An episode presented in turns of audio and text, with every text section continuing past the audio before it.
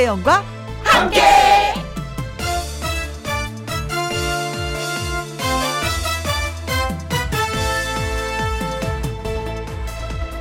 오늘의 제목 용기라는 거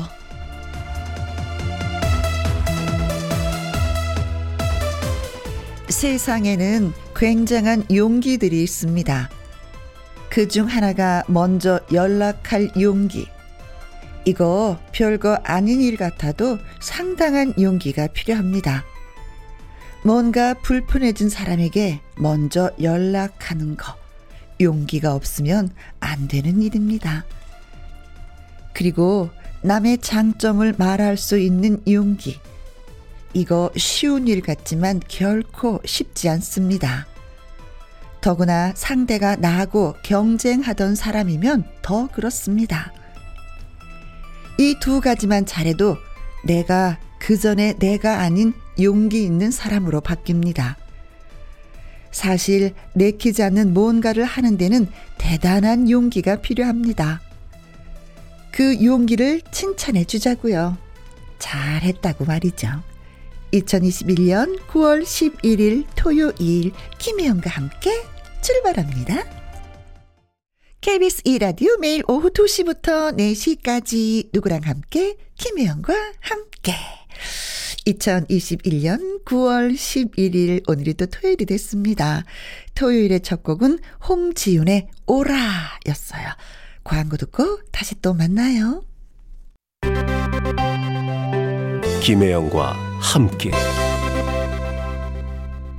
김혜영과 함께 1801님의 사연 소개하고 나서 신성 씨 소개해 드릴게요. 남편과 몇 주 만에 냉전을 끝내고 화해 협정 성공했습니다. Wow! 잘하셨네요. 꼴도 보기 싫으니까 당장 나가! 그랬더니 옳다구나. 뭐 기다렸던 사람처럼 시댁에 가서 홀랑 이틀을 자고 온 거 있죠. 아니 그럼 제 체면이 뭐가 되겠어요. 아니 그거 가지고 뭐라고 했더니 아 자기 뭐 나가래서 나갔는데 아 하면서 또 토집을 잡느냐고 2차까지 가느라 이번에는 좀 오래 걸렸습니다. 어, 아 그럼 지금 상황이 2차가 끝난 거군요. 어 축하드리겠습니다. 이 평화가 얼마 갈지 모르겠지만 아무튼 주말에 남편이랑 아이 자취방 다녀오기로 해서 이 사연 방송되면 음 같이 듣고 있을 거예요. 음 재밌을 것 같네요. 여보 우리 이제 제발 그만 좀 싸우자. 미우나 고우나 해도 이제 우리 둘 뿐이야. 어? 라고 하셨습니다. 아시네요. 이분은 미우나 고우나 해도 우리 둘 뿐이야. 정답을 알고 계십니다. 이거 진짜 중요한 포인트. 포인트가 되겠습니다. 근데 뭐 집 나가도 또 엄마 아버지 집에 가서 주무셨으니까 뭐라고 할 말은 없겠지만 거기 가면 그런 거 있잖아. 아니, 너 여기 왜 왔니? 그 한마디에 그냥 다 아는 거죠. 아, 얘가 집안에 뭐가 있구나, 툭탁거렸구나. 응. 그러면 또 며느리 입장에선, 아, 진짜 내가 뭐가 돼? 하고 다시 한번더 싸울 수밖에 없는데. 아무튼 해결이 잘 됐습니다. 음. 어, 이 화해 협정 성공하신 거 축하하고요. 오래오래 갔으면 좋겠습니다. 자, 노래 듣고 와서 신성 씨, 예, 함께 사연 창고 문 열게요. 이무송의 사랑합니다. 2637님의 신청곡이기도 해요.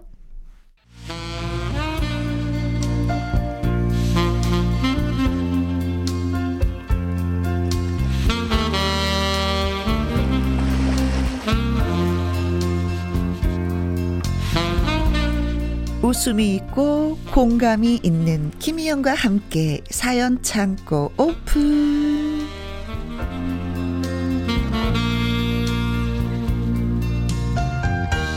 추남 가을 남자 분위기 있게 사연 전하는 남자 가수 신성 씨 안녕하세요. 가을을 남기고 떠난 사람 좋다. 사연을 여기 가지고 왔는데 사랑할수록 안녕하세요. 네. 가을추 산의 남 어? 추남 신성입니다. 어서 오세요. 네, 이걸 예예 이걸 설명을 안 하면 못생긴 남자가 되는 거예요. 아하, 네, 네, 네. 나뭐 가을추, 그럴 수도 있지. 응, 네, 네. 근데 저는 순간 신성 씨가 노래를 부르는데 네. 어머, 아침에 음, 눈을 떴을 때 누군가가 내 귀에 대고 이렇게 속삭이면서 노래를 불러주면 얼마나 행복한 여인이 될까. 아, 그 전에, 그 전날 싸웠던 것도 다 그냥 스스로 화해가 되고, 어, 그래. 참 좋아. 내가 결혼 잘했어. 이런 생각이 들 것 같은. 음, 그러면 아침에 어어. 제가 만약 결혼한다면 네. 제 이제 미래 와이프한테 자고 있을 때 네. 일어났을 때 귀에다 대고 밥 주세요. 아침밥. 아니, 노래다운 노래를 불러야지. 노래다운 노래를. 아, 그죠. 아탈리, 아탈리, 배고파요, 밥 줘. 어, 어, 그런, 예, 생각이 불현듯 네. 들었는데. 음. 그래요. 노래 듣고 시작하니까 기분이 또, 예, 좋네요. 네네. 음. 가을이니까요. 아, 노래 잘하는 네. 사람은 참 좋겠어. 어, 왜요? 아니, 누군가가 우울해도 노래로 그냥 달래주실 수가 있는 거잖아요. 아, 저는 마음이 진짜, 높잖아요, 노래 들으면. 저는 정말 라디오 진행 잘하는 우리 김영 우리 누님이 정말 부러워요. 뭐, 그 뭐가 부러워. 청취자분들이 얼마나 많은데요. 우리 혜영 누님 팬들이. 어디 다니면 김희영과 함께 들었다는 얘기는 듣고 있어요? 당연하죠. 많이 듣고 있어요. 어, 그래요? 네. 저도 아이고. 어. 가끔가다 듣는데 제가 문자 보내잖아요. 네. 김희영과 함께 이제 같이 방송할 때는 어쩔 수 없지만 네. 가끔가다 들으실 때 저희한테 문자 주시는 거예요. 네. 여보시오. 신석 씨 문자를 한번 찾아주시오. 우리 작가님들.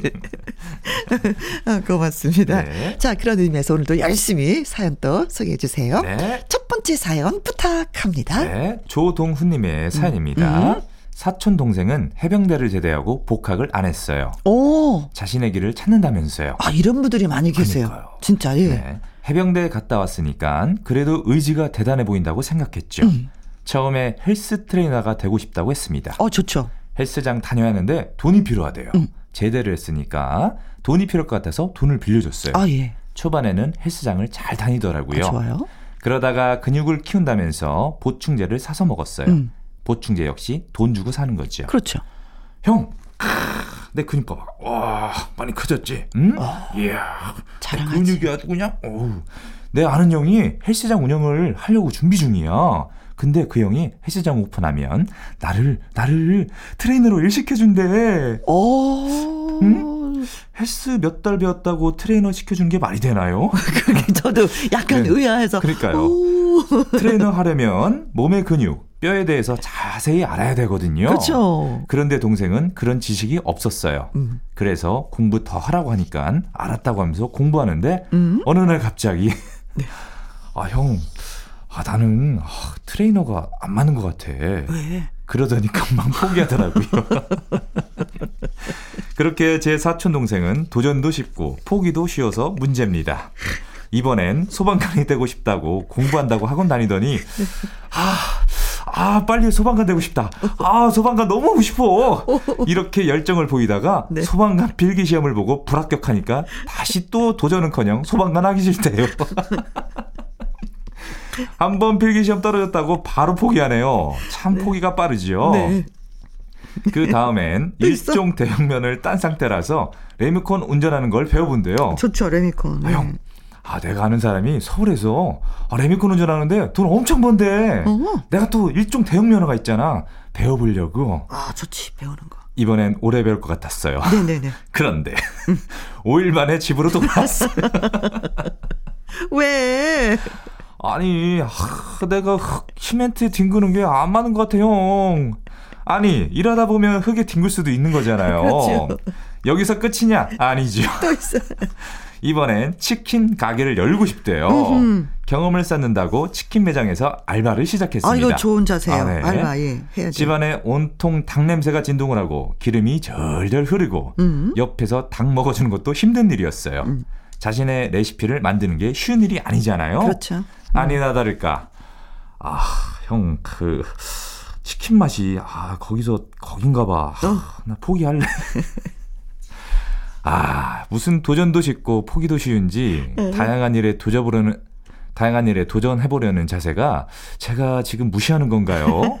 요즘 젊은이들 다 이런 건지 궁금합니다. 정신 차리게 하려면 어떻게 해야 할까요? 이렇게 보내주셨네요. 그냥 냅둬요.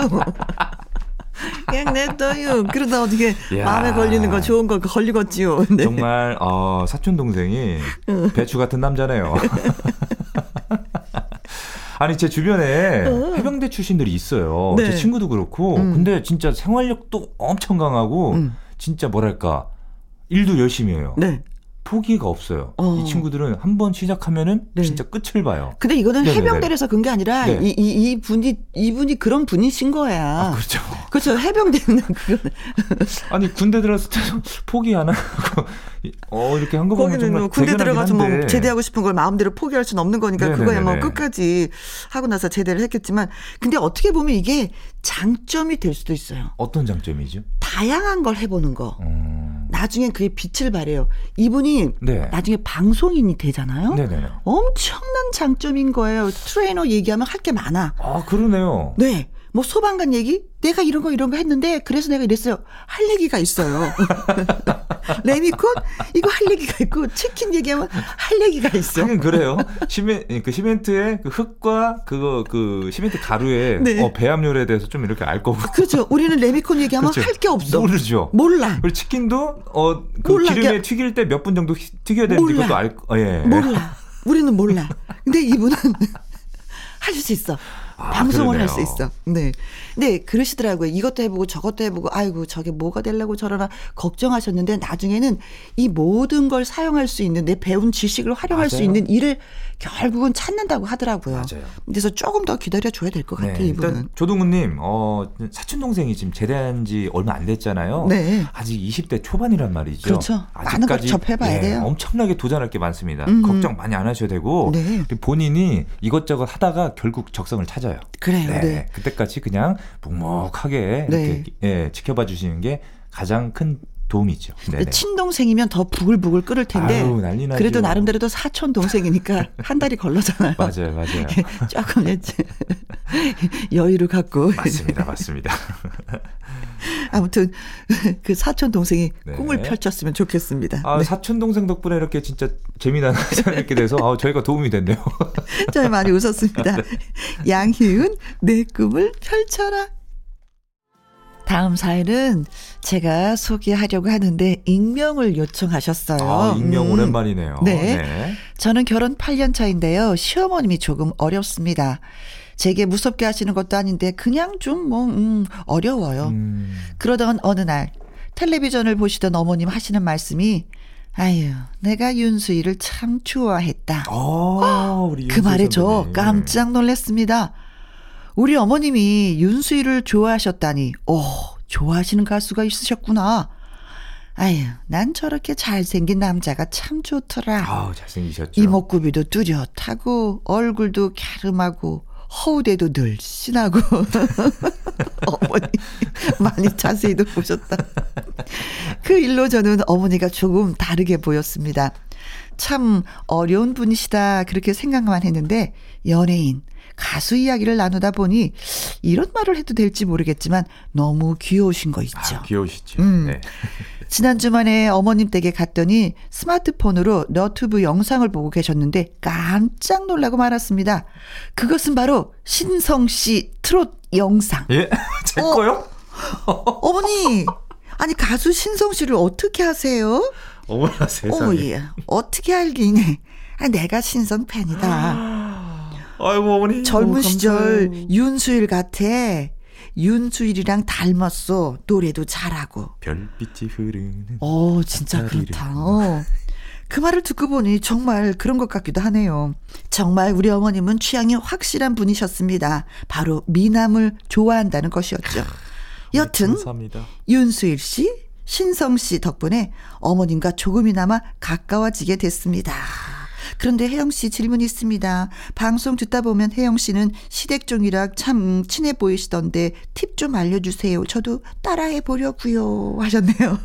어, 일단 축하드립니다, 신성 씨. 네. 아유 그냥 뭐. 어, 팬한번 네네. 확보하셨습니다. 아유, 너무 감사합니다. 네, 이렇게 되다 보면은 네. 어머님이 신성 씨를 좋아하잖아요. 며느님도 좋아하게 됩니다. 아, 우선은 지금 뭐 라디오 이렇게 듣고 계실 거잖아요. 어머님한테 한 말씀. 하셔야죠. 어머나 세상에 사연 중에 저는 오늘 이 사연이 가장 마음에 듭니다.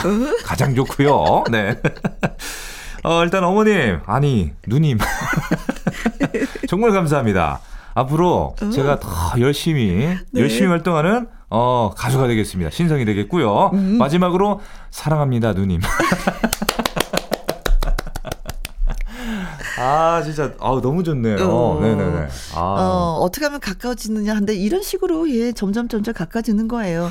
저 신성 씨에 대한 네네. 정보를 며느님이 더 많이 확보를 하고 계시는 거죠. 그런 다음에 어머니 이거 신성 씨가 요번에 이런 이런 이런 일이 있었대요. 이런 이런 이런 프로에 출연을 해서 이런 얘기를 했어요. 그런 얘기를 하다 보면은 아, 부끄러지네요. 어머니하고 더 가까워지는 거 아닐까? 네.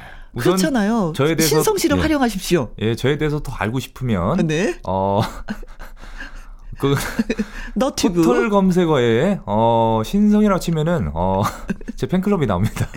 가입을 하시면 네. 어 저에 대한 그 스케줄과 네. 제가 뭐를 하고 있는지 아 자세하게 알 수 있으니까요. 네. 네. 어, 그런 면에서, 예, 김영과 함께도 네네. 어머님이 더 잘 들어주실 것 같아. 그러니까요, 그러니까요. 아 어, 너무 감사하다. 너무 좋다. 아, 네. 진짜 뿌듯한데요. 너무 뿌듯해요. 신소 씨랑 같이 한 어떤 그 방송을 하는 보람이 있는 네네네. 시간이네요. 저는 아까 말씀드린 것처럼 음. 제가 택시를 타거나 했을 때 김영관께를 들으시면 은 제가 네. 굉장히 뿌듯하거든요. 그렇죠. 근데 오늘은 사연이 음. 다 또제 팬이라고 이렇게 하시니까 네네네네. 어머나 세상에 이거 어쩐 일이야 이게. 아이고, 진짜, 아이고, 아이고. 아, 느낌이 아니라 신성 씨 전화번호를 공개해버리고 싶네. 아유, 근데 저 좀 아쉬운 게, 아, 이거 익명으로 하셔가지고, 어, 이게 좀. 너무 아쉬웠어요. 아유. 네, 그렇습니다. 어머니 신성 씨 많이 많이 사랑해 주시고요. 그러니까요. 음. 예, 뭐 벌써 뭐 이런 식으로 얘기하면은 예, 어머니가 마음을 그쵸 다 내려놓고 혹시 또 그- 어렵지 예, 예. 않게 해- 생각하셔도 될 것 같아요 며느님이. 혹시 그 작가님 그 주소 혹시 좀 알게 된다면, 제 사인 하나 해드릴 테니까 좀 댁으로 좀 보내주세요. 네 고맙습니다. 자 어머님이 그렇게 좋아하는 신성 씨의 노래 띄워드릴게요. 소개해 주세요. 신성의 사랑의 금메달. 사랑합니다. 누님. 김희영과 함께 사연 창고 가수 신성 씨와 함께하고 있습니다. 자 세 번째 사연이 되겠어요. 네, 세 번째 사연은 2915님이 보내주셨습니다. 음. 저는 40대 가장입니다. 네. 조그마한 카센터를 친구와 함께 운영하고 있습니다. 음. 군대에서 만난 제 친구. 어이구. 먹는 것부터 성격, 취미 모든 것이 잘 맞던 친구였어요. 네. 저녁 후에도 계속해서 연락하면서 꿈을 얘기하고 미래를 같이 얘기해 왔습니다. 어 군대에서 진짜 어, 좋은 친구를 그러니까요. 만나네요. 그래서 고민한 끝에 음. 서로의 관심 분야인 카센터를 같이 하기로 했습니다. 네. 지금 3년차 되었는데요. 어려움도 있었지만 그래도 무난하게 이어가고 있습니다. 그런데 문제는 음? 그 친구와 저는 일하는 스타일이 맞지 않습니다. 어, 어, 어, 어. 어, 모든 게다 맞는데 일하는 스타일이 좀 틀리네요. 네. 음. 저는 주중에 쉬지 않고 열심히 일하고 주말에는 푹 쉬자라는 주의고 네. 제 친구는 주중에 설렁설렁 여유 있게 있다가 못됐던 일은 주말에 하자는 겁니다. 그- 그냥 오늘의 그러게요. 일을 내일로 미루자. 그렇죠, 그렇죠. 사실 어, 주말은 주말답게 잠시 일은 접어두고 쉬는 게 맞지 않나요? 주말만큼은 집에서 가족과 함께 지내고 싶은데 아직 솔로인 친구는 아, 솔로이시구나. 어차피 챙겨주는 사람이나 본인이 챙겨야 할 가족들이 없으니 주말에도 일하는 거 뭐 어때? 이런 쪽입니다. 이 친구와 너무 잘 맞고 좋은데 일하는 스타일이 조금 달라서 요즘 갈등이 생깁니다. 음. 제가 이 친구에게 맞춰줘야 하는 건지 아님 지금이라도 각자의 길을 가야 하는지 고민이 많이 됩니다.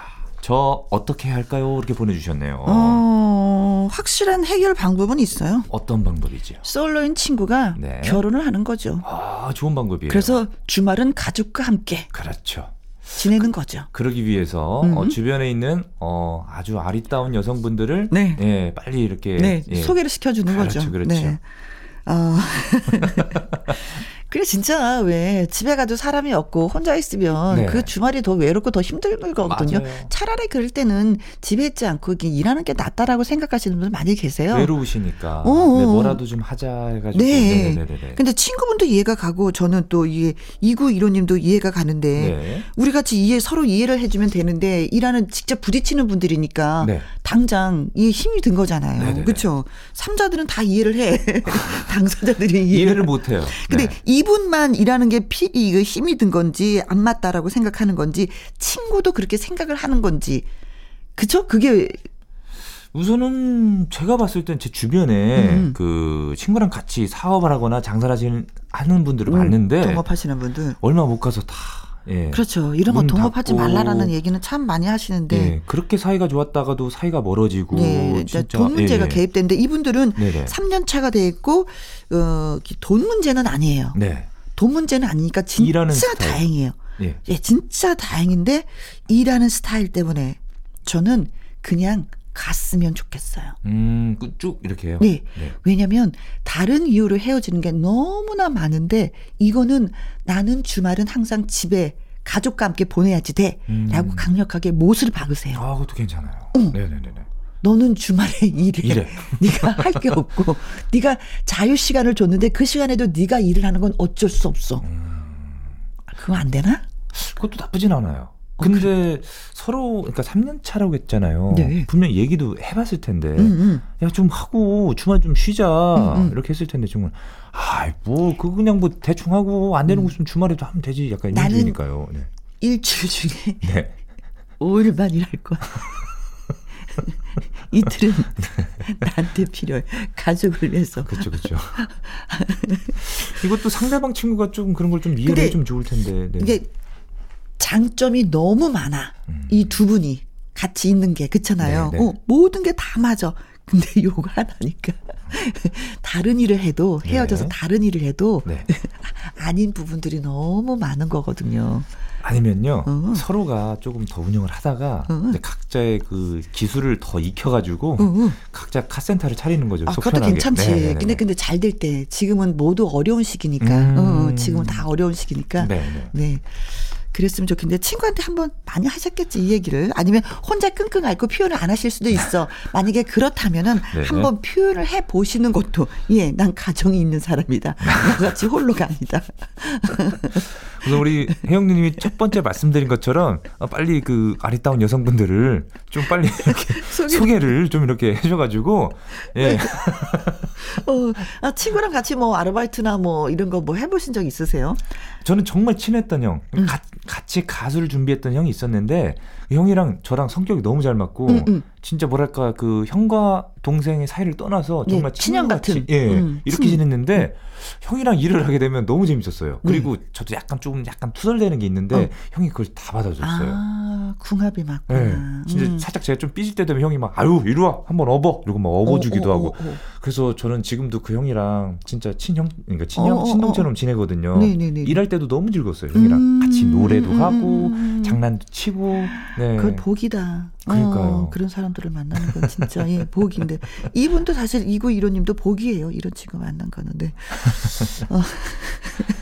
진짜 한번 아 이런 사람 있으면 음, 음. 정말 군대에서 특히나 군대에서 만난 그렇죠. 친구라고 하면은 음, 전우회로 다져진 그렇죠. 음, 친구잖아요. 음, 음. 네, 아무튼 해결 빨리. 예, 저희가 해, 해주신 이 해결처럼 음. 한번 이렇게 한번 해보시는 것도 나쁘지 않다라고 생각합니다. 그래요, 네네 네, 네. 네. 문희옥 씨 노래 띄워드리겠습니다. 평행선. 이번에 소개해드릴 이야기는 이미란 님이 보내주셨습니다. 신성 씨.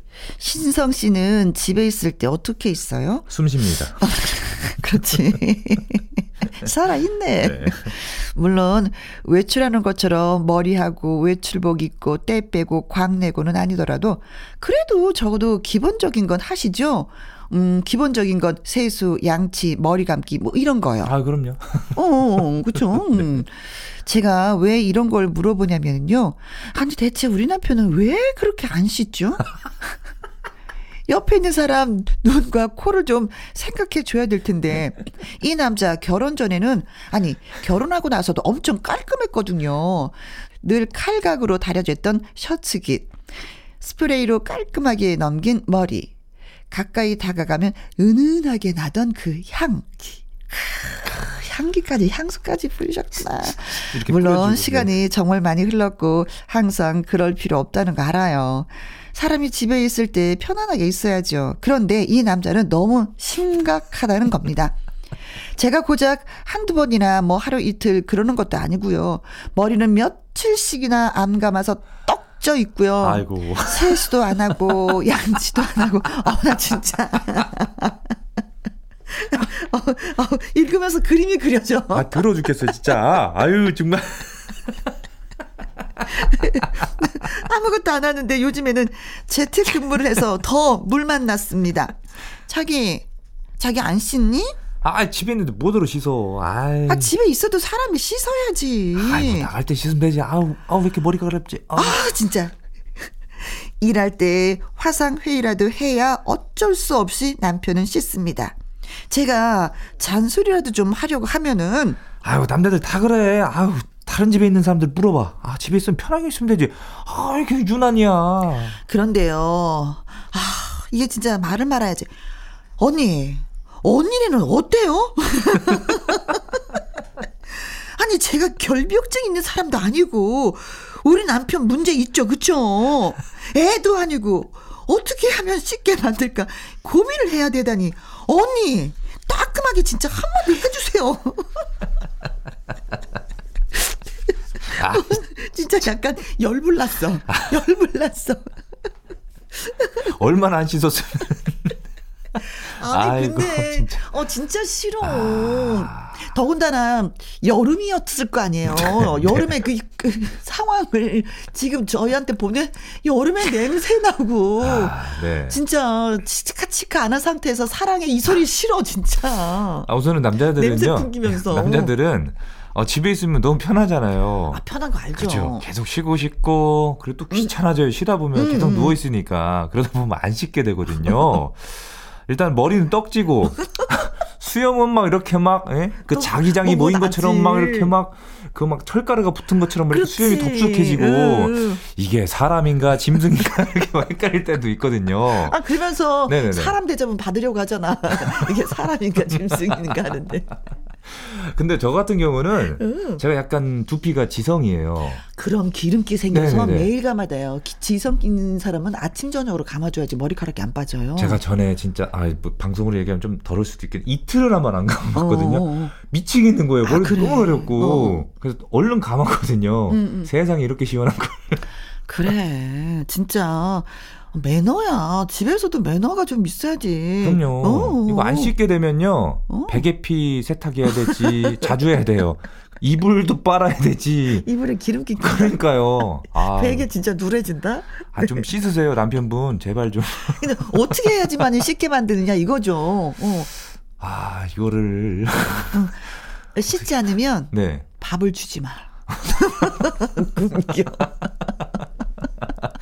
그럼 또 이렇게 막 주부들의 주부들의 그 권한이 뭐예요? 밥 차리는 거잖아요. 밥을 안 차리는 거야. 그럼 또 이렇게 몸을 긁으면서 또 냉장고에서 뭐 먹을 거 없나? 어, 냅둬요 그거. 어.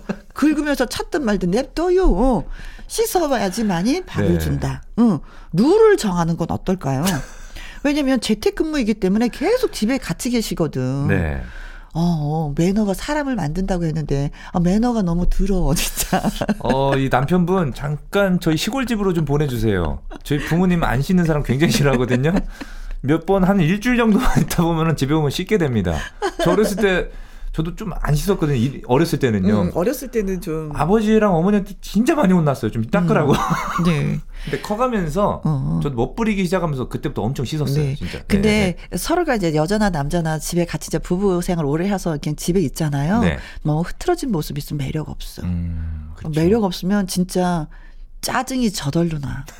매력이 있잖아요. 네. 그럼 짜증 낼 것도 넘어가는 경우가 있어요. 맞아요. 맞아요. 근데 아니잖아요. 네. 그래. 아, 그냥 보자마자 아, 이렇게 그래서 제가 애 아빠한테. 그래요. 당신은 무슨 일 있어도 이발소 꼭 가서 머리 깎으라고. 음, 어.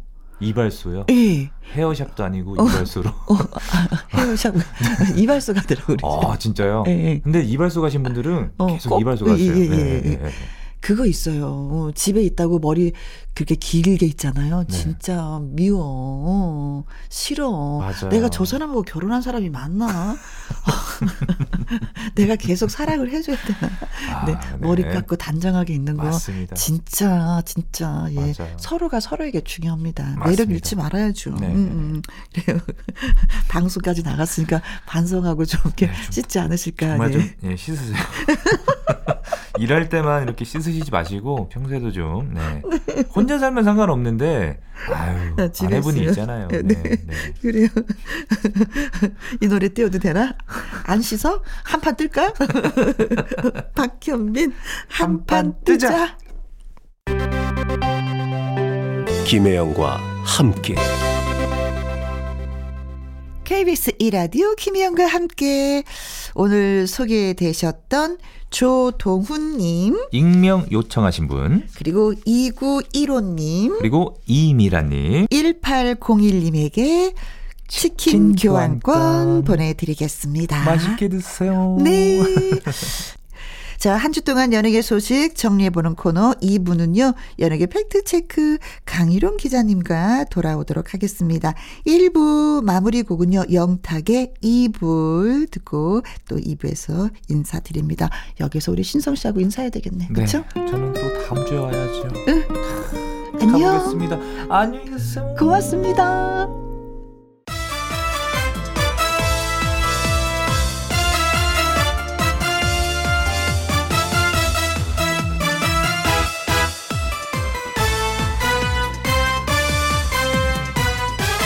김혜영과 함께. KBS 이라디오 김혜영과 함께 2부 시작했습니다. 2부 강유론 기자의 연예계 팩트체크 노래 한 곡 듣고 와서 예, 시작을 해볼까요? 김완선의 기분 좋은 날. 김혜영과 함께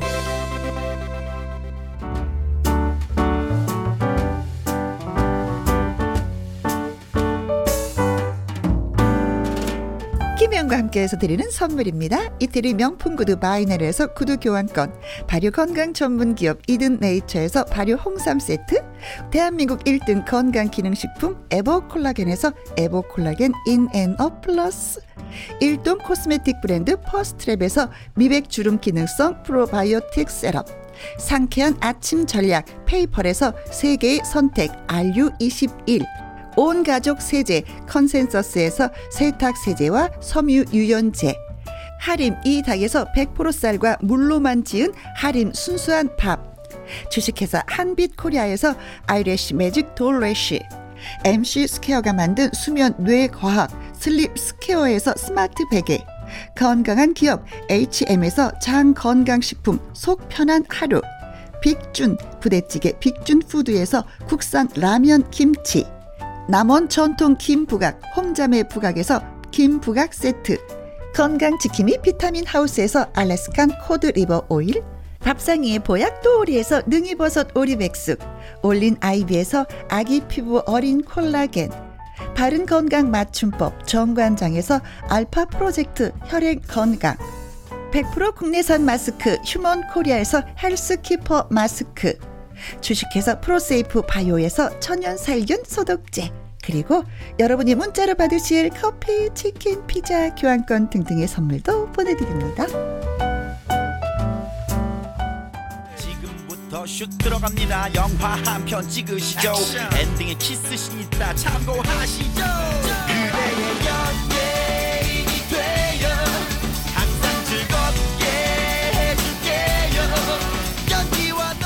이번 한 주 동안 연예계에는 어떤 소식이 있었나 알아볼까요? 연예계 팩트 체크.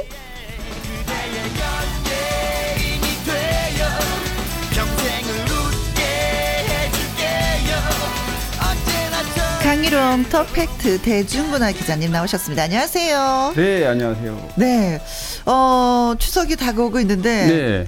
어떤 계획을 갖고 계신지 아. 뭐 부모님을 찾아뵙는 건지 아니면 연휴에도 바쁠 것 같아요. 네. 아니면 연휴에 좀 쉴 수 있을 것 같아요. 네, 솔직히 얘기하면은 네. 사실 어, 추석 연휴가 이제 길게 주말 끼면은 네. 닷새잖아요. 토일 월화수. 네, 월, 화. 그런데 어, 이런 이제 뉴스를 다루는 음. 또 방송도 물론 마찬가지인데 그 긴 연휴를 앞두면 그 앞 시간이 너무 바빠요. 왜냐하면 아, 미리 일을 좀 해둬야지 되는 상황이 네, 있긴 그 하죠. 공간에도 많은 사람들이 뭔가 뉴스를 챙겨야 되고 새로운 거를 봐야 되는데 네. 연휴라고 그래서 아무것도 없을 수는 없거든요. 음흠. 또 쉬는 날에 맞습니다. 취재, 출입처도 없고 다 쉬는데 그래서 미리 좀 음흠. 준비를 하다 보면 사실 지금 제일 바쁘고요. 네. 어, 아마 오늘부터 오늘 토요일이잖아요. 음. 오늘부터 뭐 금요일까지 이제 음. 연휴 새로 시작될 때까지 일주일간이 가장 바쁠 것 같아요. 네. 그리고 정작 연휴 때는 음. 한가해요. 뭐 네. 등산도 갈고 가족들하고 또 하루 만 저희도. 사실은 그왜 휴가를 가게 되면 그 전이 엄청 바빠요. 그렇죠. 방송 더 마차 그렇죠. 더 생방과 녹음과 그 하루에 막 4시간씩, 6시간씩 녹음을 해야지만이 그래도 조금 쉴 수 있는 예. 여유가 네. 생기는데 예. 바로 저희랑 좀 비슷한 그렇죠. 상황이네요. 네. 강유론 기자 연예계 팩트체크. 애청자 여러분이 궁금해 여기시는 연예가 소식이라든가 강 기자님에게 묻고 싶은 질문을 홈페이지 게시판에 올려주세요. 그렇다면 이 시간에 소개도 해드리고 선물도 보내드리도록 하겠습니다. 강희론 기자의 연예계 팩트체크. 오늘 처음 이야기 나눠볼 주제는 좀 살짝 무겁긴 해요. 음. 중국에 관한 네, 그러면서 네. 연예인에 네. 관한 중국 당국이 뭐 최근에 유명 연예인들에 대한 대대적인 단속을 벌이고 있는 가운데 우리 연예인들도 우리나라 맞아요. 연예인들도 네. 피해를 좀 입고 있어요. 내부 단속을 하면서. 어, 불똥이 이제 한류에까지 이렇게 튀는 그런 모양새인데요. 네. 뭐 중국에서는 어, 여러 가지 정치적인 이유도 있고 여러 가지로 어, 중국 내에 음. 배우들에 대한 제재를 많이 가했어요 그 동안에. 네, 그렇습니다. 뭐 대표적으로 예를 들면 자오웨이 탈세 의혹이라든가 음흠. 유명한 배우죠 정솽 뭐 무려 어 세무 당국이 540억 원을 부과한 이런 사건. 또 얼마 전에 제가 뭐 이 시간에 얘기했지만 어 엑소 전 멤버죠. 아, 네, 중국 맞아요. 멤버 음. 크리스가 성폭행 혐의 음. 이또 어, 구속이 됐었고 또 야스쿠니 신사에서 V자를 참, 그리고 사진 아, 찍었던. 어, 중국 배우죠 장저한. 최근에 찍은 것도 아니고 오래 전에 네, 찍었던 그렇습니다. 사진. 이렇게 이제 중국 내. 배우들에 대한 제재를 아주 강력하게 어떤 분위기 쇄신하는 그런 의미로 비춰졌는데 네. 엉뚱하게도 어 이제 한류 우리 까지. 그 우리 그 BTS 요즘 정말 올해 최고의 절정의 에, 월드 스타인데 네. 어 중국의 유명한 그 가장 큰 포털이 웨이보예요. 네, 이 웨이보의 계정을 음. 60일간 정지. 어, BTS 멤버 지민 계정을 이제 네. 정지시키고 방탄소년단을 비롯해서 한국 유명 연예인 팬클럽의 SNS 계정 20개 정도를 네, 네, 맞아요. 네. 사용을 정지시켜 버렸어요. 맞습니다. 거기에 뭐 아이유라던가 음. 레드벨벳의 멤버 슬기, 뭐 블랙핑크 멤버도 있고요. 로제와 리사 이런 뭐 NCT, 엑소 뭐 지금 말씀하신 대로 네. 21개이기 때문에 한류 스타들 웬만한 소식을 어, 차단하기 일단 전부 제재를 가했다는 겁니다. 네. 그래서 뭐 30일에서부터 길게는 60일간 계정을 어 막아버리는 거죠. 음. 중국 어, 팬들이 볼 수 없도록. 네. 속 사정은 또 따로 있겠죠. 그렇죠? 아 물론 그렇습니다. 어 근데 이제 여러 가지 뭐 이유를 내세우긴 했어요. 음흠. 뭐 어, 예를 들면 이제 지민 같은 경우는 그 지난 4월 달에 그 웨이보 계정을 통해서 모금 활동을 했고요. 네. 그러니까 이제 지민이 다음 달 13일 날이 생일이거든요. 아, 아, 팬클럽들이 맞습니다. 팬클럽. 지민 씨가 한 것이 아니라 네. 팬클럽들이 네, 네. 모금을 했는데 그 억수 그렇죠. 그게 또 이제 단위가 어마어마하게 좀뭐 많이. 한 시간 만에 4억이 거치고 네. 그래서 그, 그 모인 금액으로 생일 당일 날에는 어, 뉴욕 타임즈에 광고도 할 계획이었어요. 영국에서도 하고 맞습니다. 그런 걸 보고 아, 그 정도의 그 팬들이. 인기가 음. 뭐 중국뿐이 아니고 전 세계적으로 그런데 네. 에, 유독 중국이 뭐 우리 사드 이후에 한류에 대한 제재를 계속해서 좀 그렇지. 어, 불편하게 하고 있는데요. 아무튼 그래서 공연 같은 건 전혀 뭐 하지 못하고 있는 네. 상황인데 또 다시 또 이런 결과가 예. 근데 이게 우리나라한테만 그런 건가요? 아니면 일본이나 뭐 외국 가수들한테도 이러는 건지? 어, 뭐 일본이라든가 또 감정이 그렇게 좋지는 않죠. 네. 음흠. 뭐 한류가 사실 보면 어뭐 할리우드라든가 다 여러 배우들에게 명목상 그렇게 하지만 실질적으로 적용 대상은 한류가 제일 많거든요. 그렇다 보니까 어 피해를 많이 보는 거죠. 네. 저뭐 중국에 있는 연예인들도 많이 좀 긴장을 하고 있는 상태인 것 같더라고요. 네. 국적 이중 국적자인 네, 네. 사람들도 예. 네. 예. 뭐 이연걸이라던가 뭐 예. 굉장히 많아요. 그러니까 뭐 우리도 어, 해외 국적을 취득하고 한국 활동하는 배우들이 많이 있잖아요. 네. 뭐 한예슬 씨도 있고 많습니다. 우리도 그렇죠. 의외로. 어. 하지만 그거는 뭐 그런가 자유롭게. 어, 어. 네. 그렇죠 뭐. 그런데 이제 이런 거를 트집을 잡아서 자국 배우들도 제재를 가하면서 네. 이렇게 어, 분위기를 좀 바꿔가는 겁니다. 음흠. 좀 약간은 좀 공포스러운. 네, 네, 네, 맞아요. 그렇습니다. 자, 방탄소년단의 노래 그 버터 예, 네. 한번 예, 들어보도록 하겠습니다. 네. 자, 두 번째 주제로 넘어가 보도록 하겠습니다. 아, 이 코로나 이거 언제 해결이 되려나요? 예. 네. 진짜 뭐 이제 뭐 2천 명씩 넘고 아, 예, 그러게요. 1,900이 넘고 계속 숫자가 이제 그러고 있는데 연예인들도 뭐 여기를 피해갈 수 없는 네, 상황이에요. 음. 계속해서 어뭐 확진자가 발, 어, 계속 나오기 때문에 네. 뭐 특히 드라마라든가 뭐 예능 프로에서도 아니면 네. 또뭐 어, 관, 관계자들 네. 그러니까 연예인 말고도 뭐 같이 스탭들 중에서는 뭐 그렇죠. 밖에서 이렇게 확진돼 와가지고 접촉을 하면은 좀 금방 위험해지는 거 음. 공동? 작업이기 때문에. 예, 서로 부비면서 일을 하는 상황이라서 누구 한가가 한 사람이 진짜 코로나에 확진이 됐으면 주기가 맞습니다. 일파만파. 네, 근데 그렇게 지금 쭉 이어져 왔는데 지금 굉장히 우려스러운 게요. 네. 어, 아이돌 멤버들의 문제입니다. 아이돌 음. 멤버들은 한꺼번에 움직이지 않습니까? 아, 그렇죠. 한 명이 걸리면 한 전부 다 아니죠. 어, 합숙 훈련도 하는 네네 거의 하고. 뭐 같이 한 몸이 돼서 이렇게 움직이다 보니까 네. 그 아이돌 중에 이제 엔하이픈이 어 7인조인데요. 네. 여섯 명 확진이 됐죠. 처음에는 뭐 이렇게 뭐 한두 명 이렇게 시작이 네. 돼서 이게 검사를 해 보니까 음. 역시 뭐한명 걸리면 다 걸리도록 돼 그렇죠, 있는 그렇죠. 이런 상황이고 네, 네, 엠플라잉 같은 경우도 어 다섯 명인데 멤버가 네. 네. 처음에는 세 명 확진됐다가 음. 그다음 한명 추가 또 한 명 추가해서 추가. 지금 전원이 다 어, PCR 검사에서 양성 판정을 받아서 네. 현재 어, 격리 치료받는 이런 상황인데요. 음. 뭐 그룹 출신이긴 하지만 또 허영지 카라 출신 네, 이제 네. 뭐 이미 뭐 그룹 멤버는 아니 아니어서 네. 그나마 다행입니다. 음, 근데 음. 이렇게 어 그룹 에서 이렇게 발생이 되는 경우가 네. 굉장히 좀 걱정스럽습니다. 네. 그룹이 한 명이 걸리면 주변 사람들이 걸리는 것처럼 한 프로를 제작할 때 그 한 사람이 걸리면 그 제작진 자체가 또다 그렇죠. 걸리는 한 경우가 있죠. 공간에서 네, 그렇죠. 음, 그런 의미에서는 도시어부가 결방이 될 정도로 아, 그 네. 팀원들이 또 제작진 거기도 또 이렇게 한 몸이 돼서 움직이지 예, 않습니까? 예, 예, 예, 예. 어, 어쨌든 지금 이제 코로나 사- 수도권 서울을 비롯해서 4단계가 10월 3일까지잖아요. 네. 어, 수석 연휴 직후에까지인데 음. 어, 이렇게 이런 어, 가요계에서 특히 이제 젊은 아이돌들 그러니까 증상 굉장히 경미하다 그래요. 음. 젊기 때문에 그런지는 네. 모르지만 경미하기 때문에 또 발견하기도 쉽지 않고 네. 그래서 아마 무증상이 또 있기 때문에 네, 네, 네. 이거 뭐라고 설명을 못 하는 거예요. 맞습니다. 음. 네. 그래서 어 코로나가 이제 뭐이 확진자가 늘더라도 2천 명뭐 오락가락 하는 그런 상황이잖아요. 네. 그래서 이제 어 많이 백신 접종을 많이 해서 음. 좀뭐 위드 코로나 이런 얘기도 나오고 하는데 사실 연말 되면은 음. 아이돌 그룹들이 뭐 연말 대상이 시상식 뭐 그렇지. 많지 않습니까? 그렇죠. 어 거기 예, 그래서 이래저래 좀 걱정스럽긴 해요. 네. 어, 진짜 뭐 1년을 결산하는 큰 무대인데 그 무대에 네. 만약에 어, 어, 명단은 올랐는데 출연하지 못하는 경우가 또 발생할 수 있는 경우가 있기 때문에 네, 각별히. 조심을 어, 해야 됩니다. 어, 네. 그렇습니다. 진짜 외국에서는 위드 코로나를 실시하는 나라들이 많이 늘어나고 네, 있잖아요. 아 부럽더라고요. 마스크 쓰지 않고 축구 와 하다 하면서 서로 어깨를 나란히 어, 그게 엄청 그러게요. 부러웠는데 우리나라도 언론들 그런 네. 점이 좀 접종률이 높아지면 아마 그렇죠. 검토하는 걸로 네. 알고 있습니다. 또 말레이시아나 뭐 우리나라 같은 경우는 또 코로나 접종률이 확실히 또 국민들이 주- 그 백신을 맞고자 하는 마, 네, 마음의 네. 열의가 뭐 대단하기 때문에 맞아요. 네, 좀 그런 식의 좀 앞당겨지지 않을까 싶은 생각이 듭니다.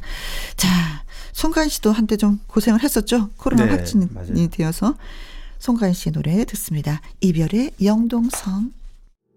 강유론 기자의 연예계 팩트체크 이번에 나눠볼 이야기는 그래요 힘든 가정에서도 이렇게 좀 따스함이 전해지니까 기분이 좀 좋아집니다. 어, 코로나로 인해서 힘들어하시는 분들한테 따뜻한 온정을 베푼 분들이 한 분, 두 네. 분의 소식이 전해지고 있네요. 맞아요. 본인은. 말을 하지 않는데 주변에서 어, 사실 금액이. 많고 적고를 떠나서 아이. 어떤 이런 마음을 전달하는 건 좀 쉽지 않은데요. 음, 음. 어, 더구나 사랑 많이 받고 있는 이명웅, 네. 뭐 정동원, 네. 뭐 김희재, 그래요. 그리고 어, 또 트로트 영탁 가수 영탁 씨도 있고 그랬고. 또 정다한 씨도 있고 음. 그래서 이제 보면은 어 임영웅 정동원 씨나 김희재 씨는 음. 선한 트롯 어 이런 8월 가왕전을 했었어요. 네, 여기에 네, 네. 이제 어 1, 2, 3위 음. 그래서 이제 상금을 받았는데 금액이 아까 말씀드렸듯이 크지는 않지만 음흠. 물론 이명웅 씨나 영탁 씨 뭐 또 별도로 다른 어 기부 활동을 많이 하고 있죠. 네. 여기에서 받은 거는 200만 원, 음흠. 150만 원, 네. 100만 원 이렇습니다. 음. 근데 이, 어, 이 금액을 네. 어, 굉장히 그 좋은 곳에 지금 음흠. 아동들이라든가 소아암 음. 백혈병 어린이 돕기 위해서 네. 이 성금을 내놨는데 이게 상징적이긴 하지만 네. 굉장히 의미 깊은 겁니다. 그래서 정말 칭찬해주고 싶고요. 네. 어, 정단, 가수 정다은도 비대면 콘서트를 했어요. 음. 어, 정다은 씨도 뭐 오디션 프로그램에 많이 출연한 가수인데, 어, 최근에, 어, 사랑의 열매에 아, 예. 기부를 했더라고요. 아. 어, 기부액은 뭐, 그 콘서트에서 나온 수익금 전액인데 275만 원. 네네. 그래서 이 금액을 이제 전달하면서, 어, 이, 이 비대면 콘서트를 하면서 많은 동료들이 음. 무료로 네. 어, 다 참여를 했더라고요. 아, 정다은 씨 같은 경우에는 본인도 힘드실 텐데. 네네 그렇죠. 아. 본인 힘들지만 좋은 취지에서 네. 같이 어. 다 이거 무명 가수들도 많아요 보니까 음흠. 미기는 유튜브로 굉장히 어 인, 예, 예, 유명한 가수, 예, 가수. 미기 씨. 예. 네 마이진, 최정훈, 정호, 단지 음, 이런 그 가수들. 동료 가수들과 같이 어울려서 행사를 마치고 어 음. 사랑의 열매에다 네. 기부한 그런 좋은 일을 한 겁니다. 네. 뭐, 여, 임영웅 씨나, 뭐, 영탁 씨나, 영탁 씨, 네. 보면 이제 그분들도 또 이제 코로나와 뗄래야 뗄 수 없는 관계에 잠시 있긴 있었잖아요. 그렇죠. 네. 그렇기 때문에 그 코로나에 걸려서 또 심정을 더 힘들어하시는 잘 분들의. 심정을 더잘 네. 알아서 또 네. 그렇게 하신 것 같습니다. 근데 진짜 고마운 것들이 뭐냐면은요, 어, 이분들의 그 팬카페가 진짜 너무나도 좋아, 좋은 일을 하고 계시다는 네, 거예요. 네. 영탁 씨 같은 경우에도, 어, NGO 월드 비전의 그 영탁의 이름으로 또 팬 여러분들이 맞아요. 또 많은 금액을 또 본인은 물론이고 기부했더라고요. 팬들이 팬 또, 여러분들이 네. 또 그렇게 음. 그래서 이 팬심 팬덤 문화가 네. 굉장히 지금은 그 어, 오디션 프로그램 이후에 네.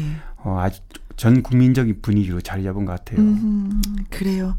이런 따스함이 있어야지 또 희망이 있는 거고 그걸로 또 일어서시는 분들도 있는 거고 나도 한번 해봐야지 되겠다 하는 네네. 본보기가 되는 맞습니다. 네. 시기도 한 것 같습니다. 선한 영향력이죠. 네. 네. 음, 네, 그래요. 자, 어, 공연 수익금 전부를 기부한 정단의 어허야 노래 들려드리겠습니다. 아, 정다은 씨는 그리고 네. 어, 정다은 씨가 부르는 노래가 이제 어허야를 한번 들어보는데요. 음. 어, 완전 정통 트롯을 추구하는 가수예요. 네. 예, 그래서 아마 최근에도 오디션 프로그램에 지금 어, 도전을 하고 이, 도전을 했는데 지난번에 저기 트롯 전국체전에 오디션 나갔었죠. 프로그램에 예. 나가셨었죠. 그런데 이제 정통 트롯이기 때문에 아마 색깔이 조금 목소리를 들으면 좀 음, 다를 겁니다. 네. 네. 자, 신경 쓰면서 예. 예, 들어보도록 하겠습니다. 강유론 기자의 연예계 팩트 체크. 아, 청취자 분이 질문을 해 오셨습니다. 함선 씨 어떻게 지내고 있는지 아시나요? 중국에 간 건지 연예계 활동은 어떻게 된 건지 궁금합니다 하면서 청취자 김혜은 님이 글 주셨는데 어, 함소연 씨는 뭐 18살 연하 중국인 진화. 예, 예. 네. 결혼해서 딸도 딸을 있고, 두고 있고 네 네. TV조선 아내 맛에 그 출연을 해서 사랑받았지만 조작 방송 논란에 결- 휩싸여서 저는 맞습니다. 방송 네. 활동을 예. 중지한 상태에 있는 예, 예. 거죠. 현재는 이제 활동 중단한 상태고 최근에도 바로 뭐 엊그제까지도 SNS로 네. 이런 그 쇼핑 근황은 네, 계속, 근황은 계속 알려지고 것 있습니다. 같아요. 네, 함성원 씨는 이제 좀 전에 말씀하셔 해 주셨지만 음. 어 미스코리아 태평양으로 입상해서 이제 연예계에 아, 진출하게 됐는데 아, 네. 뭐 국내에서도 데뷔 2002년도에 색직시공이라든가 뭐 시트콤 출연하긴 했지만 크게 부각을 받지는 못했습니다. 네. 그래서 어 중국 활동을 영역을 넓혀서 중국으로 건너갔고 음. 중국에서 꽤 오랫동안 있었죠 한 10년 가까이. 음. 그런데 사드 이후에 어 중국 활동이 이제 한국 어 연예인들이 활동을 못 하니까 그렇죠. 이제 다시 돌아온 다시 게 거의 한 넘어가겠다. 9년 남짓 음. 지나서는데 돌아오면서 관심을 받았어요. 아까 말씀하신 대로 그 관심 받은 이유는 뭘까요? 어, 돌아오면서 이제 뭐, 어, 중국의 재벌 2세, 예를 들면, 음. 뭐 이렇게 굉장히 부유한 뭐 이렇게 이런 아. 사실들이 이제 물론 나중에 궁금 궁금증을 유발하게 만들면서. 그런 부분이 있습니다. 그리고 또 실제로도. 말씀하신 대로 진화하고 음. 이제 결혼을 했는데 그것도 논란이 많았습니다. 음. 과연 정말 어. 뭐 농장이 뭐 수만 어, 예. 그래서 저는 아유 잘 됐다, 어, 잘 됐다. 아, 그렇죠. 런 네. 마음으로 봤었는데 네. 하나씩 하나씩 허물이 벗겨지니까 많은 사람들이 좀 실망을 하셨겠어요. 맞습니다. 음. 대표적으로 우리 또 거짓말은 되게 싫어하잖아요. 아, 그러니까요. 사람들은. 근데 물론 이제 본인이 일부 거짓말일 수도 있고 음. 본인은 그- 뭐 거짓이 아니라고 얘기를 하니까요. 음, 음, 제작진. 근데 이제 일부는 뭐뭐 오해 그런데 이제 확인되지 않은 부분을 음, 시청자들이 똑똑해요 요새는요. 맞아요. 네, 눈으로 보지 않는 거를 이제 믿으려고 하질 않거든요. 정보 수집이 아주 대단하죠. 맞습니다. 네. 그런데 아내마 출연을 이제 꽤 오랫동안 하면서 그 부부의 모습을 보여줬고 딸 음. 낳고 출산하고 여러 가지 어 함서원 씨의 이미지가 이렇게 어느 정도 상승할 무렵에 네. 바로 이제 이런 논란, 음. 거짓 논란, 거짓 방송 논란 뭐 이런 것. 대표적인 게 이제 뭐 집 같은 거. 네. 집이 뭐 이렇게 굉장히 호화롭고 이런 집들이 어 실제 집이 아니었다. 네. 어, 중국에 있는 집이. 렌트한 것이다. 예, 그 하차한 이후에 저희들이 또 제 취재를 좀 해봤어요. 네. 어, 그래서 그 기사가 어, 좀 나가고 나서도 뭐 저한테도 전화 와서 음. 이렇게 뭐 이렇게 매도하는 분위기는 좀, 좀 자제해달라라고 음. 저는 오히려. 그 TV 화면에서 그 연립주택 그, 그 구입하는 과정이 이렇게 화면에 살짝 나왔었거든요. 맞아요. 네. 저는 그래서 야 부모님들이 진짜 대단하시다라는 네, 네. 생각을 했던 게 뭐냐면 그렇게 음, 경제적으로 어 넉넉하신 분인데 아 자식들은 진짜 스파르타식으로 음. 어, 하는구나. 네. 어 괜찮다 뭐 그런 것도 그렇지 뭐 이런 보였죠. 생각을 네. 했었거든요. 근데 이제 그런 부분들이 좀 일종의 컨셉이지 않았나 음. 이런 의혹을 받게 됐고 결국 어 그걸로 인해서 본인이 음. 어, 활동 중단했고 프로그램도 폐, 어, 폐지됐고요. 그래서 지금 이제 중국에 있는 건가요? 아마 제가 보기에는 최근에 바로 엊그제도 SNS를 하면서 이렇게 가지 논란이 또 생겼어요. 어. 뭐 스타킹으로 뭐 욕설을 했느냐 안 했느냐 이런 게 이제 댓글이 달리면서 아마 제가 보기에는 의왕시에 아마 거주하고 있지 않을까. 아. 물론 중국에는 왔다 갔다 할 수는 있지만 지금 코로나 때문에 아마 쉽지 않을 겁니다. 네, 네. 네, 네. 자, 어, 자 저희가 음, 함소원 씨에 대한 얘기를 좀 드렸고요. 어, 이번에는요, 음, 안녕하세요. 이미자 씨 따님 정재은 씨의 근황이 궁금합니다. 정재은 씨 노래 연락선 항구, 어, 연락선 항구 정말 좋아해요 하면서 청취자 8781님이 또 글을 주셨습니다. 정재은 씨. 그러게요. 참, 네, 노래 잘하죠. 정재원 씨참 노래 정말 잘한다는 어, 느낌이 많은 가수인데요. 네. 근데 의외로요, 음. 어, 정재현 씨가 이미자 씨 장녀예요. 네, 이미자 네, 씨. 맞습니다. 지금 벌써 50대 후반 됐습니다, 나이가. 네. 첫늘 번째 우리가- 남편에서의. 네네. 음. 맞아요. 그래서 음. 어찌 보면은, 어, 대한민국 최고의 가수인 이미자 씨의 음. 후광을 받아야 되는데, 네. 정재원 씨는 자신의 재능에 비하면 음, 음. 오히려 그늘에 가려져 있다. 왜냐하면 어 엄마와 딸이 네. 동시에 최고의 인기 반 어, 서기는 쉽지 않지 않습니까? 네. 가족인 경우에 되게 음, 그런데요. 음, 음, 음. 그래서 정재현 씨는 일본으로 활동 영역을 옮겼고, 그렇죠. 뭐 아까 말씀하신 소개한 항구나 연락선, 음. 뭐 어차피 떠난 사람 무정한다 이런 노래가 국내에서 발표했던 노래인데요. 네. 굉장히 다 어, 좋은 노래로 음, 어, 음, 인기를 누렸던 곡입니다. 근데 일본을 99년에 건너가서 어, 황혼의 도쿄, 음, 음. 추억이요, 유리의 도쿄 타워 이런 노래를 일본에서 발표했습니다. 엔카 가수로 네. 굉장히 어, 활약을 했고요. 음. 실제로 인기도 많았습니다. 왜냐하면 일본에는 이- 유선 방송 어, 유선 대상이 굉장히 인기거든요. 네. 인기를 어, 말해주는 바로미터입니다. 음. 우리는 뭐 방송사라든가 아니면 다 차트의 순위가 이제 중요한데 네. 일본은 그 유선 대상이 굉장히 중요한데 유선 대상에서 여러 차례 어 뭐 골드 리퀘스트 상이라든가 아. 네. 뭐 어, 우수상 같은 경우를 많이 받았기 때문에 인정을 받은 거죠. 뭐 아시다시피 어 일본에는 뭐 계은숙, 음. 그다음에 김연자, 네. 장은숙 네, 네, 그리고 네. 이제 정재은 씨인데 네. 정재은 씨만 지금 현재 일본에서 활동입니다. 현재는. 근데 왜, 왜 많은 분들이 궁금해 여기세요? 네. 그 어머님이 딸을 참 보듬어야 되는 입장이고 네, 네, 이혼을 네, 했기 네. 때문에 더 아픈 손가락일 수가 있는데 아, 예. 왜 대면하지 않는 상황에서 맞아요. 이렇게 아, 따로 제대로 떨어져서. 그 궁금한 부분을 말씀해 주셨는데요. 네. 사실 이미자 씨가 그러니까 정재은 그러니까 정재은을 낳은 네. 원래 첫 남편이 어 음악 하시는 분 연주자 컨트라베이스 아. 음악 하시는 분인데 결혼하고 2년 만에 이혼을 했어요. 네.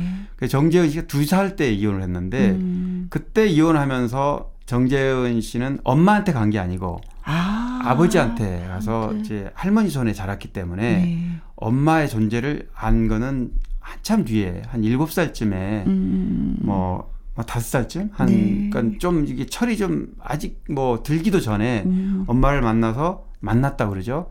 어찌 보면 정재현 씨는 어렸을 때 그런 아픔이 음. 가지고 있었고 또 가수로 활동도 굉장히 재능이 있어요. 왜냐하면 중학교 2학년 때 MBC 국제가요제라든가 뭐 네. 또 79년에 일본 가요제 이런 데서 취- 어, 노래를 발표를 했고요. 네. 굉장히 주목을 받았습니다. 그러니까 음흠. 노래 실력은 이제 인정을 받았지만 국내 활동을 아까 말씀드린 대로 네. 어, 아무래도 엄마의 음. 그런 그늘에 좀 가려져 있다 보니까 네. 일본 활동 영역을 넓힌 거죠. 네. 그럼 지금도 뭐 일본에서 활동은 하고 네, 지금 있는- 유일하게 일본에서 활동 중이고요. 네. 어, 뭐 한국에 가끔 왔다 갔다 하긴 했는데 음. 요새는 뭐 당연히 코로나이기 때문에. 네. 그래요. 그리고 어. 또 본인도 한번 결혼했다 실패한 경험도 있고요. 네. 지금은 독신으로 네. 가수 활동을 하고 있습니다. 예. 자, 더 일본에서도 예, 좋은 노래로 예, 많은 사랑 네, 받으셨으면 네. 좋겠습니다. 어, 강희론 기자의 연예계 팩트체크. 애청자 여러분이 궁금해 여기시는 연예가 소식이나 강 기자님에게 묻고 싶은 질문을 홈페이지 게시판에 올려주시면 이 시간에 소개해드리고 선물도 보내드리도록 하겠습니다. 오늘 소개가 되신 김혜은님 그리고 8781님에게 커피 쿠폰 보내드리고요. 정재현 씨의 노래 좀 들어볼까요? 항구. 나의 히트곡, 나의 인생곡. 가수 근원과 함께 히트곡 당시 비하인드와 사연 소개를 해드리겠습니다. 오늘의 주인공은 두구두구두구두구 우연희의 우연희라는 네, 네. 노래. 좀 조금 헷갈려요. 항상 우연희 씨랑 얘기를 하다 보면 히트곡이 우연희다 보니까 아, 네. 이름과 그래서 제가 물어봤어요. 우연희라는 이름이 물론 본명은 아닙니다. 음, 음, 씨가. 음, 그런데 음. 이제 우은희 씨, 예, 우은미 씨예요 원래 본명이. 으, 네. 근데 어떻게 우은미. 우- 우연희라는 노래 히트하고서 했느냐면 그렇지는 않다고 음, 그러죠. 그 전에 네, 네. 이름이 네, 그 전에. 이름이었고 예. 이 노래는 또 별개의 노래고 이- 그렇게 된 겁니다. 진짜 노래 잘해요. 아 그래요? 팝송을 하는데요. 네. 너무 잘해요. 어, 왜 그렇게 팝송을 잘하느냐 하면, 음. 네. 어, 원래 트로트 가수가 아니었고, 어, 데블스, 그룹 데블스 싱어로 활동을 했습니다. 예. 그래서 언더에서는 아. 네. 굉장히 어, 트로트 가수 데뷔 전에는 네. 유명한 어, 노래 잘하는 실력파 가수였거든요. 아, 그러셨구나. 네. 그러면서 어떻게 또, 어, 네. 그런데 트로트를. 아무리, 어, 아니, 가수들 중에 만나 보면 음. 음악을 고수하는 뮤지션들이라 하더라도 어, 음악에 본인이 좋아서, 음악이 좋아서 노래만 열심히 하면 된다고 처음엔 초심은 그런데요. 그렇죠. 대중적 인지도가 없으면은 그렇죠. 뭐 경제적 어려움 뭐 여러 가지 어렵고, 외롭고, 맞습니다. 외롭고 힘들고. 인기가 없으면. 네. 그래서 이, 결국 인기는 대중 가수가 돼야 된다는 건데요. 음. 어, 우연희 씨도 호텔 나이트라든가 이런 이런 무대에서 언더로 활동하고 있을 때 음. 네. 서른도 씨를 만난 게 정말 우연히 우, 어, 인연이 됐고요. 아, 서른도 씨가 한번 저한테 얘기해 주셨던 것 같았어요. 아 그래요? 동생분이 하는 맞아요. 그 소속사, 기획사. 예. 예, 예, 예. 거기서 노래를 부르는데 노래를 너무 잘하니까 네. 형, 한번 와서 내가 아는 가수가 있는데 노래 좀 들어봐. 그래서 맞아요. 서른도 씨가 가셨다는 거예요. 가서 보고. 예, 근데 노래를 너무 기가 막히게 네, 해서 네. 아이고야. 노래 한 곡을 줘야 되겠다. 어, 라고 해서 지금 노래가 우연입니다. 우연히 네. 예. 이 우연히 우연이라는 노래가 이제 첫사랑을 밝고 경쾌하면서도 아주 울면서 그런 어, 느낌을 예- 노래하는 게 아니라 네. 나름대로 쿨하게 음. 그런 노래이다 보니까 오히려 젊은 세대들한테 와닿은 첫사랑 노래입니다. 음. 근데 이 노래가 맨 처음에 마음에 들었을까요? 처음엔 또 마음에 안 들었다는데 분들, 그렇죠. 안 들었는데 역시 히트하고 나니까 음. 역시 노래 트렌드를 아는 거는 이 서른도 씨, 그 서른도 음. 선생님이라고 네, 그땐 음. 그랬는데 네. 어쨌든 어 그런 트렌드를 아는 경험 많은 가수의 진가를 알겠다 이런 말 하더라고요. 네. 아, 선배들이 그냥 선배가 아니죠. 그 아, 그럼 짬밥이 그냥 짬밥이 아니죠. 어, 네. 그래서 우연희 씨의 우연히 노래가 네. 탄생이 돼서 이제 많은 사랑을 받고 이름까지 알리게 된 계기가 되었습니다. 자, 오늘 너무 예, 나와주셔서 감사하고요. 어, 이제 추석이잖아요. 추석, 예, 예, 추석 지나고 저희가 추석. 뵈야 될 것 같아요. 네네 네. 아 오랜만에 휴가입니다. 네. 즐겁게 잘 보내시고요. 네, 네. 자, 우연히의 우연히 노래 들으면서 예, 빠이빠이 하겠습니다. 네. 문자 하나 소개해 드리겠습니다. 한이님이 보내주셨어요. 혜영 언니, 저요, 우쭈쭈 필요해요. 어, 위로받고 싶으시구나. 위염으로 고생을 하다가 과장을 좀 보태서 죽다 살았네요. 한참 아플 때보다는 괜찮아졌는데 다들 그러더라고요. 위가 한번 안 좋아지면 앞으로 수시로 아플 수가 있으니까, 아, 조심하라고. 제가 너무 속상한 건요. 매운 걸 엄청 좋아하는 사람이라 불낙지, 매운 족발 이런 걸 못 먹는다는 거예요. 위험의 원인은 스트레스. 그 스트레스가 사람을 진짜 잡더라고요. 모두들 저처럼 후회하지 마시고 건강은 있을 때 챙기시고요. 스트레스 받으면 풀어버리시기 바라겠습니다. 언니는 스트레스 받으면 어떻게 푸나요? 하셨는데 저는요 진짜 스트레스 받으면 자요. 자. 자야지만이 돼요. 모든 거 다 지워버리고. 그러고 나면 조금 좀 깨운해지는 느낌인데. 어, 우리 한이님은 스트레스 받으면 에이 또 먹는 걸로 푸시는 분들 있잖아요. 그때 막 불낙지, 매운 족발 많이 드셨나 보다. 그래서 더 그런 것 같아. 그래요. 스트레스 받지 않도록 어, 하는 것이 가장 중요한 것 같아. 제 주위에도 위 안 좋으신 분 있는데 진짜 많이 고생하시더라고요. 음, 한이님, 토닥토닥, 음, 위로해 드릴게요. 자, 그리고 노래도 띄워드리도록 하겠습니다. 5962님의 신청곡이기도 해요. 이출의 간만에. 김희영과 함께 내일 일요일에는요, 가수 요유미 씨와 1부에서 사연 창고 열고요. 2부에는 박성서 음악평론가와 함께 주말에 띵곡 하도록 하겠습니다. 오은주의 메밀꽃 사랑 전해드리면서 내일 오후 2시에 다시 오도록 하겠습니다. 지금까지 누구랑 함께, 김혜영과 함께.